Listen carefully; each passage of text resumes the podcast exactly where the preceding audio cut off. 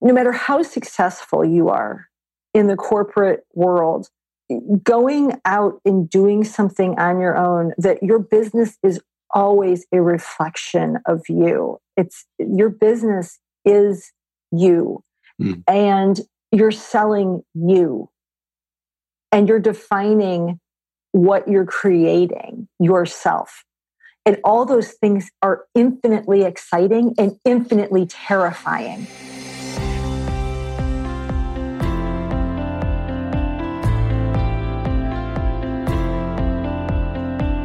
Welcome to Change Your Mindset podcast, formerly known as Improv is No Joke, where it's all about believing that strong communication skills are the best way in delivering your technical accounting knowledge and growing your business. An effective way of building stronger communication skills is by embracing the principles of applied improvisation. Your host is Peter Margaritis, CPA, aka the Accidental Accountant, and he will interview financial professionals and business leaders to find their secret in building stronger relationships with their clients, customers, associates, and peers, all the while growing their businesses. So let's start the show.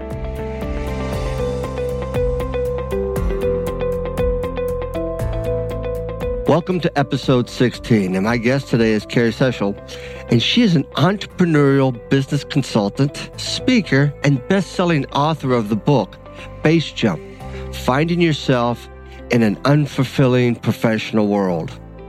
Before creating her business, Carrie spent the first 18 years in public accounting now, during this time, she mentored and consulted with hundreds of professionals and businesses. And for the last seven of those 18, she was a partner with the accounting firm Deloitte. Carrie always knew she wanted to start a business at some point, but she struggled and her fear of leaving Deloitte was so great that she nearly broke down before finally deciding to move on. It was hard work to break away from the vision of success that she had been raised to believe. How did Carrie redefine success for herself and build a thriving entrepreneurial consulting business and write a best selling book within two years of leaving Deloitte? She connected her knowledge and experiences to her passion to create the life that she wanted to live and align her business vision with her life vision. Now she is driven to help others to do the same. Listen to her story and see if it resonates with you. I bet it will. In November, I spoke to the Hospitality, Financial, and Technology Professionals Association in Albuquerque, New Mexico. The topic of my presentation was my book, Taking the Numb Out of Numbers. They loved it, and Lydia Frank sent me this testimonial. Peter's presentation was enjoyable and solicited good questions by the group. I mean, we all have to give presentations from time to time. Peter's ability to make a dull subject interesting is his true gift and I would recommend him highly to bring a different perspective to annual conventions, regional meetings, or executive retreats. I would also recommend his latest book, Taking the Numb Out of Numbers, as a learning tool for financial management trainees. Excellent. Thank you, Lydia, for that testimonial. Greatly appreciate it.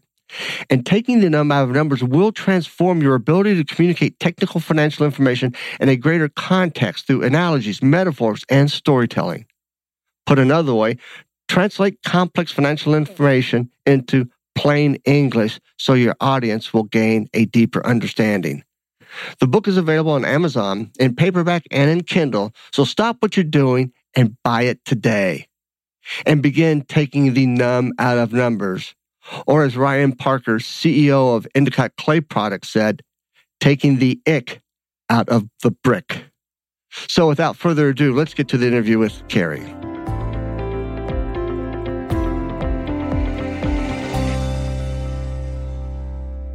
Welcome back, everybody. I got Carrie Sechel with me today, and I'm real excited about this interview because I think you are going to get blown away.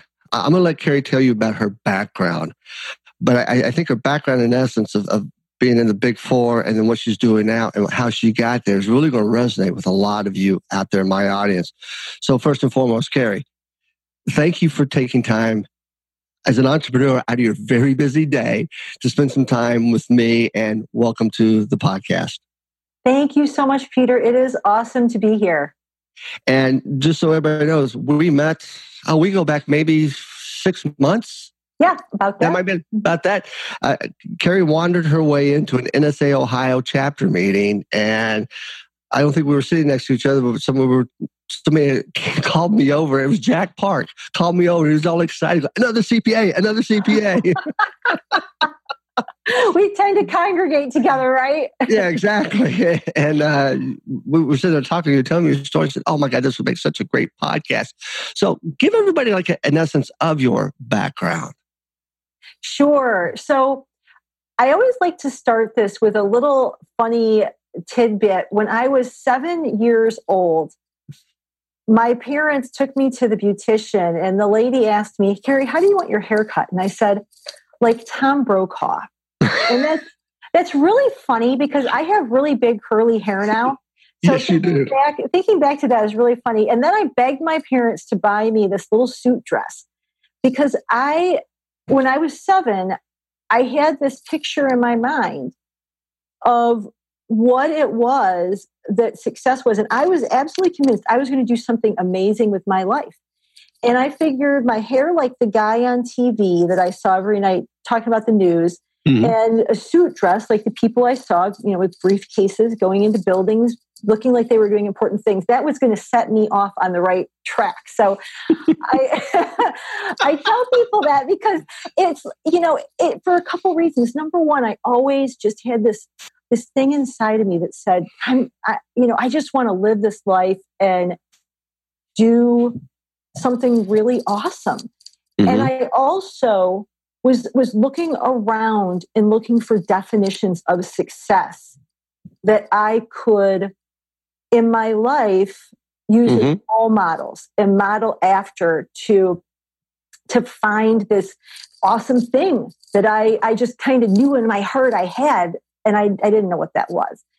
And um, you know, I went to school. School was hard for me in some ways when I was younger, but um, I, I looked around and found that working really hard and getting things done was a way that I was able to, no matter how hard things were, what challenges I had, I was always able to to rise to the top and make things happen. And when I went to college, I wasn't really sure, honestly, what I was going to do.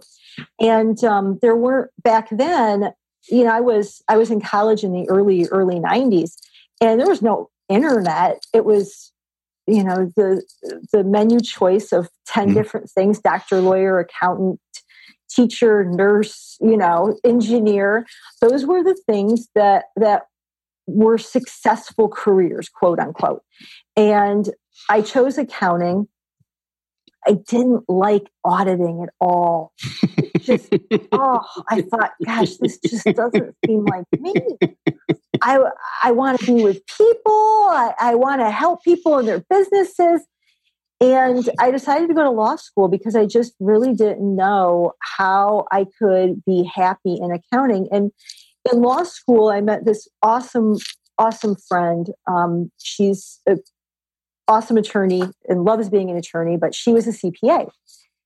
And I was just telling her after about the first first month of law school or first semester of law school, I, I, I didn't want to be a lawyer, quote unquote mm-hmm. lawyer. I didn't litigation, fighting. It just, oh, it just didn't see, feel like me.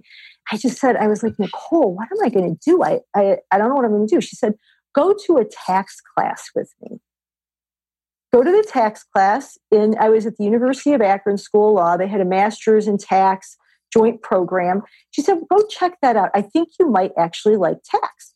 So I went and I took a few tax classes, and I had some really good professors that focused on planning and the different things, mergers and acquisitions, and things you can do with clients to help their businesses. And I thought, wow, like I could do this. I could really get excited about doing this that was the answer. So I said, okay, well, I can go to one of those big accounting firms. I know I can get a job there because I understand the cultures. I've got, I know people there. Um, I I got this tax thing. I like it. I can feel feel passionate about it, and I so I know my path. So that was how it started. And uh, when I was at the end of law school, because I did finish law school and my master's in tax, I just interviewed with accounting firms and I started my career with Arthur Andersen. Oh, there you go. that was really an interesting character building experience. yeah, I would say that's probably very well put. But but you're another one of those Andersen people that I have met that have you know they, when we say Arthur Andersen, most people have this you know opinion, which is not the greatest, but that was just a few people within the firm. There are yeah. so many other people that are just awesome, like yourself, to be around and to get to know and stuff. So please. Yeah. So one of the things you know people ask me what was it like to go through because i was there until the end and i always tell people that i'm all of my years of business what i saw at the end of arthur Andersen were some of the best reflections of people that i can remember in all mm-hmm. the years i did business and public accounting and with really large companies and consulting firms when you go through something like that, you see people's true colors come out. And I have to say that I saw really good colors. And that's something that so many of the people, the partners, the people who are employed there, just people looked at it like, oh, you've got to all be a bunch of crooks or something. And right. really just saw people being really good to each other and helping each other and making decisions based on something other than power money, making decisions based on what was right for their families, um, helping people make decisions that were right for them and not for anybody else. And that was really spectacular. It was, it, like I said, it was a great character building experience. I was early in my career. Okay. I didn't have any capital payouts that I loans that I needed to repay or anything.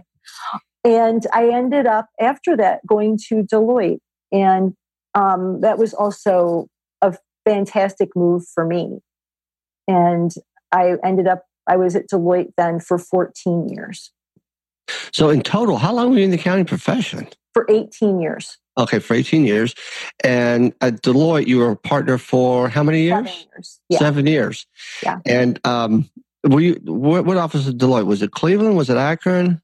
I was in the Cleveland office. Cleveland office yeah but i traveled i was i was based in the cleveland office but for the i'd say the last seven years mm-hmm. i was in different areas i was in india for two years i ran a practice that uh, was based primarily out of chicago for several years okay so you were you were traveling a lot you're yes. going to a variety of different places yes indeed indeed but then something happened because you're not there anymore Right. You're out on your own. You, are you're a a true entrepreneur. Yes. What what was this turning point that you decided I, I've I've I've got to do something completely different? Yeah. So I never loved doing tax returns. So true confession here. I'm laughing because I was in tax as well. And, and, and, the story you said about auditing, you know, they, they let me do one audit and they never let me come back. And I think, you know, I did it on purpose so I wouldn't have to go back to auditing, but I never really do it like that. Yeah. So I, that's when I'm laughing here. I'm reflecting. yes. I never really loved tax returns. And what I did love in public accounting was working with lots of different clients understanding lots of different business issues, understanding how tax impacted those, coaching my clients, coaching my people. I did some very different things in the firm. I was um, the chief of staff for the partner who was in charge of the real estate practice for the entire US firm mm. for um, both tax, audit, consulting, financial advisory services for the whole thing. I got to go to India for two years. And when I was in India, I helped run the offshore practice for the US tax practice that was at that point very small when I went over there and mm. grew tremendously during that time. And that was a fantastic experience. So I got to do all these different things that weren't really tax. Mm-hmm. And there were a few points in there when that, you know, the little seven year old girl came back and said, Carrie, is this really that awesome thing because I'm not sure that it really is. There's something else. You're supposed to create something yourself. And every time that came back, there was something huge that happened. And it was obvious that it wasn't time yet. There was some other really impactful experience I was meant to have mm-hmm. in public accounting. One was the chief of staff role, another was going to India. Each time that happened, I said, no, this isn't the time. And then the last time it happened, I had been a partner for six years.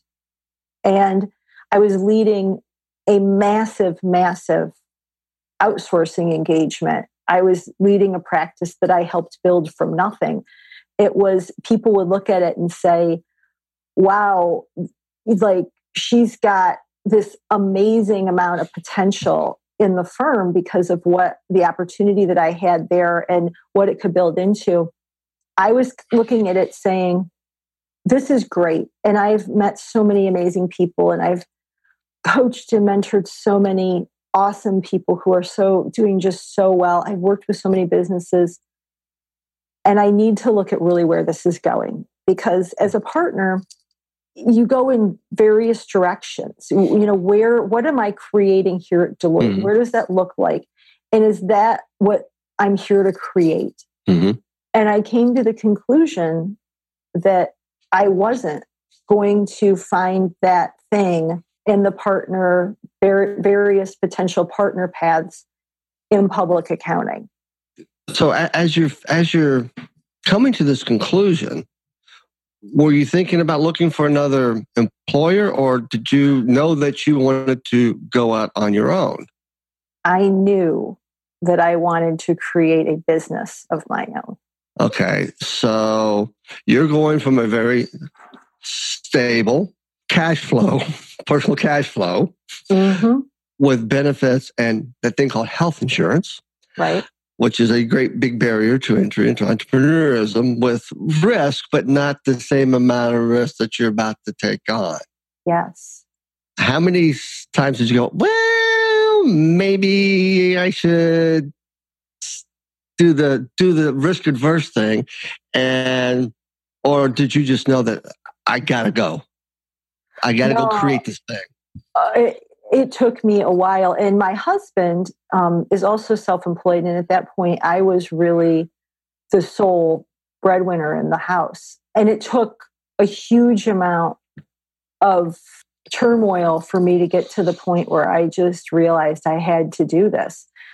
I I got near near to a breakdown, frankly. Wow.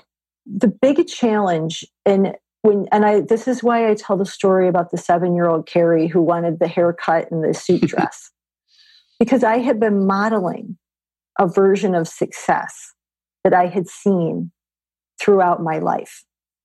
Okay. And I was living this version of success that I I had been raised to believe and I needed to redefine what success meant to me and find success mm. in a way that meant I would have to humble myself for a while. I would have to take a pay cut for a while. I would have to create something of my own that mm-hmm. at that point I didn't know what it was. Mm-hmm. And those were huge mental barriers to break through. I think a lot of people don't really realize those barriers that one goes through from going from employee to entrepreneur. Oh, yeah. It's in that's going from the corporate world, the employed world to entrepreneurship is no matter how successful you are in the corporate world, going out and doing something on your own that your business is always a reflection of you. It's your business is you mm. and you're selling you and you're defining what you're creating yourself. And all those things are infinitely exciting and infinitely terrifying and humbling. When I left Deloitte, I did not know what I was going to do. I didn't know exactly what I was going to create. I had ideas, and in many ways, my business it it, it was there the seed was there and it's not very different when I, than what I imagined, but it's mm-hmm. far better defined. Um, and you know, you you go out one day, you've got this business card on LinkedIn, you're a Deloitte tax partner, and the next, the next, you don't really know. You know, you're you have that dreadful title of in transition, in which everybody thinks means you got fired. You know, right. so it, it feels really, really naked and raw and vulnerable. And that was terrifying. But I got to the point where I'll never forget this. I was out at a client of mine and a client that I loved, a client I had served for many, many, many years. And in all the years I've served clients, you know, I've, I've, I could tell you the spectrum of stories from the best companies to companies that really really did not, you know, did yeah. not reflect the values that I have. And this company is just off the charts awesome. Executive team, great people, great values, everything. And I was sitting there with my client for very many years and I just I couldn't get my head clear. And I'm thinking if I can't feel good here hmm. with people that I really believe in in a company that I've helped and just feel so great about being part of their team. This just can't go on. Right. And I stopped the meeting and I said, you know, I just don't feel well. And I packed my things up and I drove home and I told my, I, I, I walked in the house and I told my husband, you know, I just, I can't do it anymore. And I have to leave at the end of the fiscal year, which at that mm. point was 10 months away. And I mm. said, I can make it that long, but I, I can't do it anymore. I have to do this. I have to go and create this thing that I, I don't know what it is. And I'll never forget my husband. I, I think a lot of overachievers imagine that part of the reason people love them and care for them is because of their achievement. Yeah. And we make these, we tell ourselves these stories. Yeah. My husband said, you know, Carrie, you've been so successful doing things that you don't really love doing for so long. Imagine how successful you're going to be when you're doing what's really in your heart and you're meant to do. And that was like, you know, if words could be perfect in a moment, my husband really won the award that day. oh, and, it still continues to win that award. yeah. right? Yeah, exactly. So let's let the cat out of the bag. What what are you what are you creating? Yes. Mm-hmm. So I work with people who are in the corporate world or employed world mm-hmm. and have in their heart this deep deep this deep desire and deep need to create a business of their own and i help them successfully do that and it is awesome. I can just picture this person, and, and they're not liking their job. They want to do something else, but they might be trapped in a way.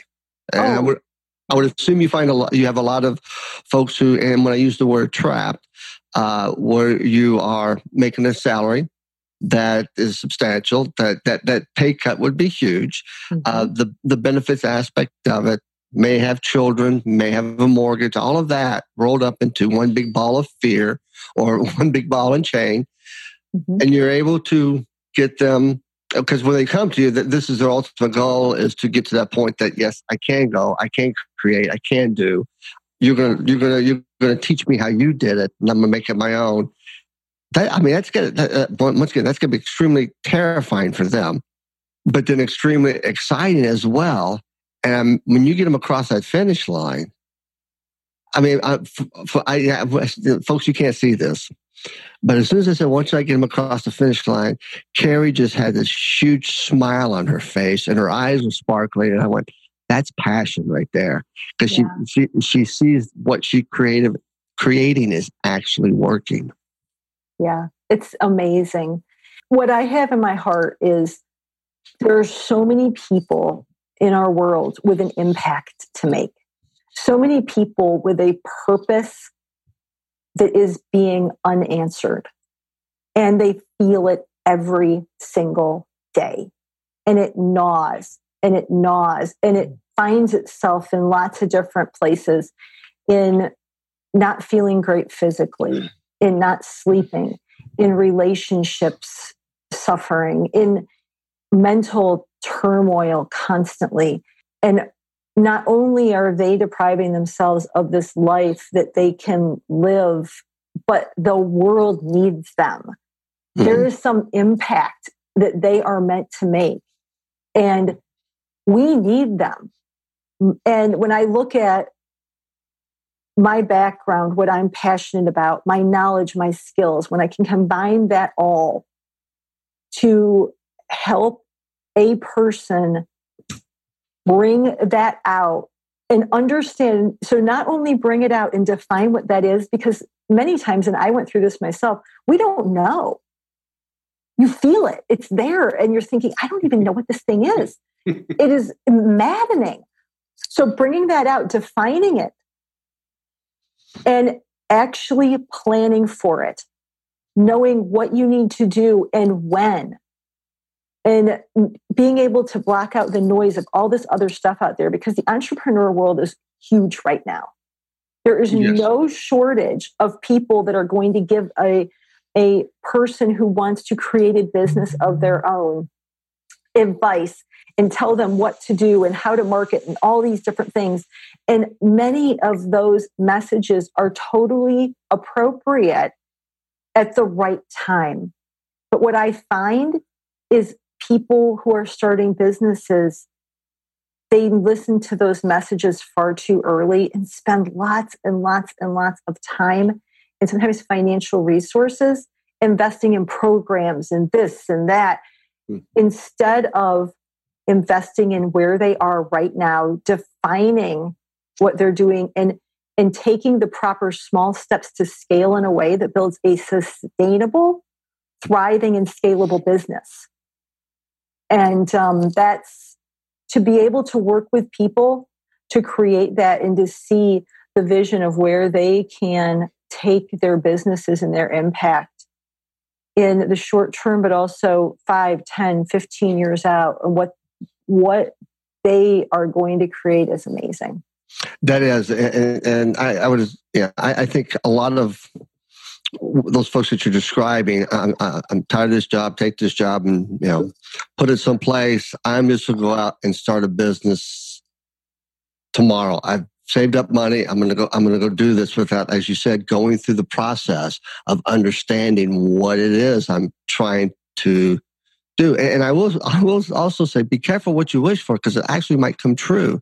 I still remember the day I was teaching at Ohio Dominican, and I, I was talking to uh, one of my professor buddies there, and I said, you know what? Someday I want to be on an airplane, traveling the country, uh, interacting with, with CPAs and, and, folks of like, and, and, and, working with them to become better communicators, become you know, and, and not being at the time a babysitter and about a year later, that's exactly what happened. So I always say, be careful what you wish for. Or if that's what you really want, to wish for it, wish for it, I'll make sure somebody hears you because it will come true. But there's a lot of and I think that's I think that's why another why you're as successful as you are, because one, you've worked with a lot of businesses.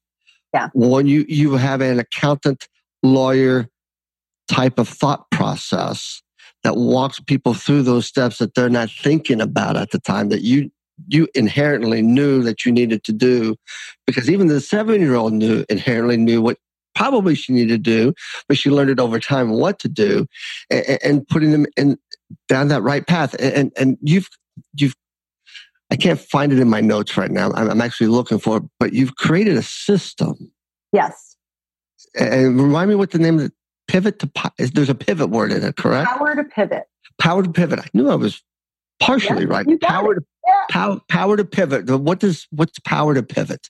Power to pivot is my system to take people through those initial steps to go from this chaotic, not knowing feeling, but just knowing. They mm-hmm. know they need to take action, they need to do something, but taking them through to create a vision, a concept, what they really are looking to do, something that truly honors what's bubbling up inside of them. I see so many people going out and buying like a franchise or buying mm-hmm. a shop or a business that already exists. And several years later, they're they're just as miserable and right. actually sometimes more because they never honored what it is that they are truly meant to create. So right. if finding that, creating that big vision, and then planning for it. So whittling it down to what are we going to do today? How do we how do we take the right steps right now? How do you take those steps to get to that vision? How do you include your financials? Mm-hmm. We do financial assessments in here. Mm-hmm. What can you really do? This isn't about the Tarzan rope. This is about creating the plan for your life's work, which means that sometimes I, I have a client that needed to do some work in this bridge period, but her corporate job would not, that wasn't going to fit. And so she's doing some other freelance work while she builds her business. It's about doing what makes sense to reach the goal instead of constantly sitting in life in the hamster wheel of feeling like you can't get out. So, as you're describing this, I teach a, a, a like a business strategy approach, um, and what you just described is is what I it's a, it's a system almost called it's called backcasting. And what it is is to to where where do you see that, that vision? Where's your vision? Where what is it? Identify that vision. What do you see? And back up to today and go, what how do you define success today? What would make you successful? What do I what do I need to do? And then go, what am I not doing? And I think that's what you described. What am I not doing? And, and, and being able to drill down and figure if, if this is my vision, what am I doing today to help me get there? But what am I not doing? I need to add those pieces in in order to get to that vision at some point in time. And what in exactly and what is it that I'm constantly worrying about and I'm allowing my mental energy to be focused on or thinking about that is not a problem of today. It's not an issue for today. So when uh, when I talk to entrepreneurs who have been in, I would say, struggling mode for a period of time, and there's lots and lots of people out there who took the leap and just can't get their feet under them. I see a few different issues, but a couple of the biggest issues are number one, they really don't have a vision and they don't feel personally connected to what it is they're trying to build. And that purpose piece, that mission that takes you out of yourself and makes you feel responsible and accountable to the people you're serving, that fuels you mm-hmm. when it, when things are tough. It's not there. Number two, the plan is totally out of sequence you know they're focused on really advanced marketing techniques that could be applicable in three or four years when they have you know an email list of 50000 people mm-hmm. but right now it doesn't matter and you it's it's saying okay let's be real realistic about where we are today and i love what you just described peter um, of the backtracking because it's like okay i want to be out here but i'm not there Right. And I don't have a jetpack on me to, you know. so I'm here, and that can be a really humbling pill to swallow. Mm-hmm. But you got to swallow it because you're never going to get there, right? Unless you unless you just focus on right now, and and as you grow and evolve, that your vision expands and it becomes richer, and you're capable of so much more. But today, what do you need to do today? that you aren't doing that mm-hmm. what do you, what do you not need to do today that you need to dump and free yourself up to focus on what is really going to move you forward this is all about taking action and making it happen which would you agree with the statement which most people think they can but when they actually have to do it, they're uncomfortable with selling themselves. Oh, yes. Hugely vulnerable. And one of the things that we, you know, any kind of shift from the employed world to entrepreneurship, besides the blocking and tackling of the things that you need to do to make it happen, there's this huge inner game that goes on of believing in yourself. Right. and getting over the fact that yeah, you are going to feel really vulnerable and naked at times, but how do you trick yourself into feeling like you have clothes on and being to go out there and make things happen? Right, and I think a lot of people. We were just having this discussion yesterday uh, at, at, at our NSA meeting with um, Eddie Turner. Somebody asked a question: What's the difference to, between confidence and cocky? Because that's a very thin line. Those who are who can be uh, loving themselves so much, and there are those who understand themselves, but but they have that passion that it's really they may be talking about themselves, but they're really talking about how they can. Uh, I love the word serve the mm. person who they're out there, and that's a that's a very fine line because uh, self promotion. Eh, I've been doing this full time now for eight, yeah, eight years, going on nine. There's times that you walk away and go because I'm not, I have never been one of those guys that's me, me, me. I'm, we all have that little bit me, me, but not to tend to love myself overly too much. Uh, but when I start, or when I start doing, I felt like, oh, I'm, I'm, I'm just that's not me. But to that passion point and understanding what I'm trying to do, it's like, well, no, this is what I do. I'm really good at what I do, and and, and I can help you. And there's a there's a that's a big switch. It took a while for me to really hit that switch, and sometimes it goes back up. I come back down, in, in order to, to maintain that that the ability to convince people that what I have will make a difference in their lives. Mm-hmm. Well, and you know, Peter, why not think of, let's chew on that for a minute because a lot of times goes back to motivation. If a person is truly motivated out of love and looking at another person's situation and saying, I know I can fix that. And I am the best person to do that. And the reason I'm driven to do that isn't just because it's going to make me look good or it's going to fill my bank account, but it's because I I deeply care for that person and it's my responsibility to help them. Right. That's a much different place than being motivated out of ego. And motivated by money. And money and ego. Yeah. And that's that's where we all have to check ourselves. You know, what does why do we each of us make decisions? And hey, We've all got egos, and right. making a great living is fabulous. I love money. But, but what is the deepest motivator? And if the motivator of love and compassion and empathy aren't there, you have to really examine it. And I use love a lot. And I think love in business is one of the biggest things people miss and one of the most powerful, powerful business tools. I'm going to say tool, but I feel like it's part of the business equation mm-hmm. that we're missing. And it's hurting businesses because they're missing that part, that piece that's driven by something else.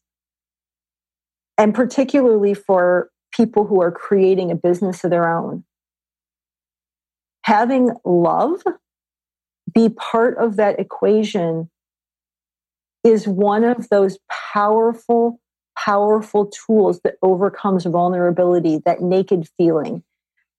Not eh, feeling like you can't sell yourself because when you're doing it because you love somebody you you you love others and you care so much about helping them solve their problem it changes the game completely it, it, really does. And as you're saying this, it, this was funny because this exercise we were doing yesterday asked what was our, you know, um, what do we want to get out of that session? And a lot of people, it was related to, well, how can I monetize this?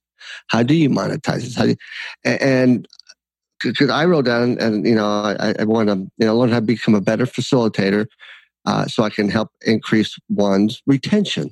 Mm-hmm there was no money. And as we're sitting there talking, I realized there was, I didn't write the word money down. And then there's so many yesterday had money, but that was their top reason, which I, am probably reading way too much into that. But that now, you know, I, I, I've, It is. It's about love. Do you do you love what you do? Do you love the people you serve? And that's the word. It's it's not. It's we're there to serve. And and also, do you love yourself? Yeah. Yeah. And that's a biggie um, for for any entrepreneur in in being able to truly love yourself and believe that you're worthy of being compensated for your services. Right. I, I, talk about love a lot with my clients because it's something that's so foreign in the corporate world. It's yeah. so important in uh, as an entrepreneur. Yes, you you can't be an entrepreneur. You can take all the great stuff that you've learned in the corporate world, but you got to have love. You got to understand feel. You have, really have to have really strong emotional intelligence mm-hmm. on yourself and on others to be successful. And some a lot of that is missing and a lot of corporate America. It's driven by the bottom line, it's driven by shareholders, and it's driven by, you know, the me me factor versus how can we help someone. And I think that's what why I gravitated so so much towards NSA national and from a chapter level because it's it's all about helping the other person. Yeah. It's we may, we may be in the same business, but I'll give you all the tools and techniques that I use to become successful. If I can help you become successful, it just keeps expounding from that from that aspect. And, and right. I, I, share this with other organizations, I, I, and they're going, "Really? Aren't you worried about competitions? Like that never even comes into play. There's a lot of room out there. This is a great big world, but if we can help others seek their best, that is part of our mission. Absolutely. So awesome. would you? So you worked a lot of hours when you were at Deloitte. yes, I did. Are you working more hours now than you did at Deloitte? Oh, wow. well, I am really good at working a lot of hours, which is something that's a challenge for me. so, um, I I have to, and I'm so thrilled with what I'm doing mm-hmm. that I could fall into working constantly if I didn't have other things in my life that are really important to me and so important to me that I make sure that they are equally honored. Uh, my family, my health, my spirituality, uh, experiences that I desire. Um, but I, I'm sure that I work a little bit less, mm. but I have flexibility and many times when I'm during, doing work, it doesn't seem like work because it's just my life. It's my life. It's it's my life's work. It's everything. It all sort of mushes together, and it's great. I, for example, I have a client right now who has um, a very very demanding position, and we do our calls on the weekends doing a weekend call before would have seemed it, it, i did lots and lots of weekend calls and they were just uh, i did like just yeah. not I mean, it was horrible yeah. um, doing a call about with an amazing person who's building a business and helping her move that forward it doesn't it's like fine. I just you know coordinate it with all my other personal things and we pick a time every weekend that works for both of us and it's great. It's just it doesn't seem like it's it's different. It's what i'm it supposed to be doing. It, it is. It's just funny because people ask me I, I go i when i went full-time i have not worked a day since. Yeah. Ask my wife i'm working 24-7 exactly but that's also that's also part of entrepreneurship that a lot of people don't realize there is a dark side to it and being obsessed and, and caught up with, with, with the work you, you lose you can lose friends because you, you're not so much in touch with them anymore it can wear on your health and there's a lot of the uh, dark sides to entrepreneurship. So anybody who gets into it really needs to understand those. I didn't quite understand them initially. Uh, then I did, and, and and I worked very hard to when I have to turn it off. I, yeah, I got shut it down. Learning be, to set your own boundaries. Yeah. And people hear about like the four hour work week and they see a lot of the messages you see on the internet of you know oh you're going to be doing work from the beach and you're never going to work another day and money's just going to like fall out of your computer or something and that i mean you can find a story and an example for everything. Right. But when you're driven by something that's greater than just the paycheck it's it's a, a life's work that and you might do work from the beach and maybe you can have flexibility so you can be at the beach and doing work but you know you, you're still doing work. It just feels so much different and it's not it's it feels just it feels right i find it's the hardest thing to describe but it's such a greatest feeling mm-hmm it's so hard to describe. It's so hard. It's like you're looking at a picture going, oh, yeah, but yeah, it, if you'd have seen this, it would have looked a lot bigger. That's kind of how I feel when people, I try to describe that, that, that, that you, you can't, uh, but you know when you have it. Right. Uh, it's wonderful. And you know how it fuels you, and you, you just recognize it, bottle it, and keep moving forward with it. So I, I honestly, I think I should pay you for allowing me to interview you because I got a little I got a little therapy today. I greatly appreciate the therapy. I got to reflect back and go, hmm, maybe, but no, it, I, I, I love this conversation. I actually I could probably talk to you for hours on it, but I don't want to mess up your long enough workday as it is.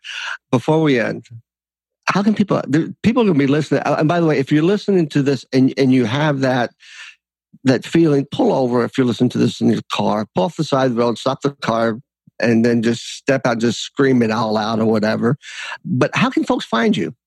Yeah, absolutely. So there's a few ways you can find me. Uh, one is I have a free on demand training. You can do it anytime that fits your schedule.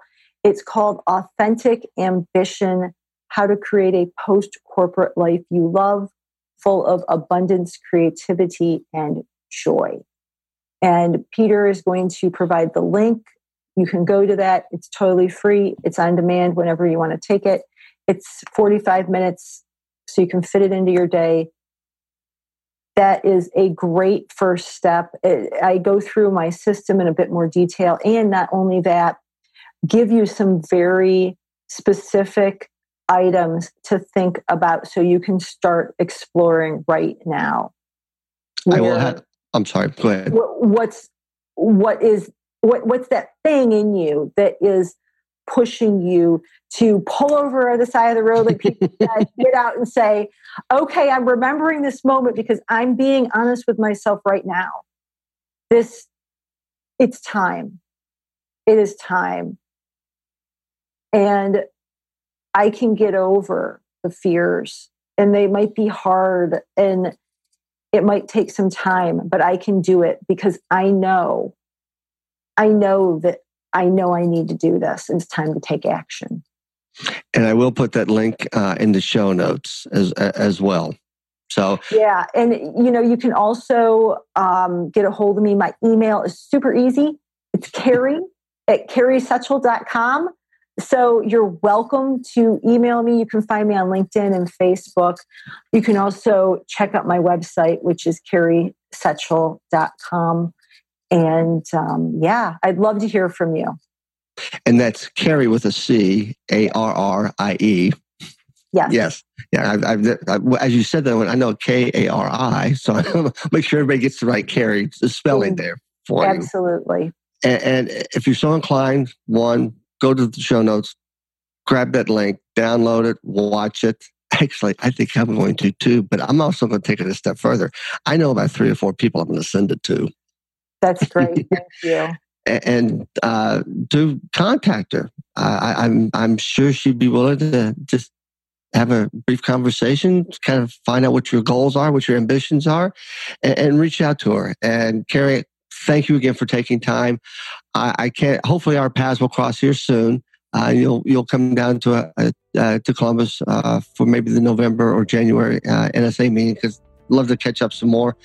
Contact me anytime if I can help you uh, with anything. And it, it's a, been a pleasure to get to know you. It's been a pleasure interviewing you. And I wish you all the best, but I don't think I have to wish that. I just know that's going to happen just based off of who you are. And congratulations on what you have built.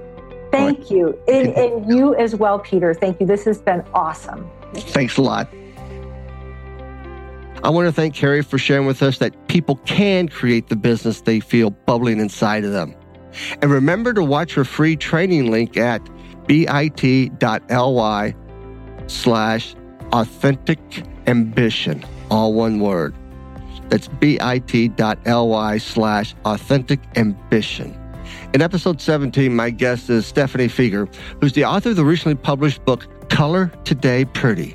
She has a wonderful message to share as we begin to move into 2019 and into busy season, or as I prefer to call it, opportunity season. Thank you for listening and begin the process of changing your mindset and getting out of your comfort zone and develop new skills to become more future ready. Your call to action again is take one hour a week to think about what you need to do to become future ready. What new skills do you need to begin to learn so you can begin to transform your career and be future ready? Remember, being part of Future Ready is being an improviser, and being an improviser is someone who's willing to take risks in order to grow. Thank you very much for listening, and please share this episode with a friend.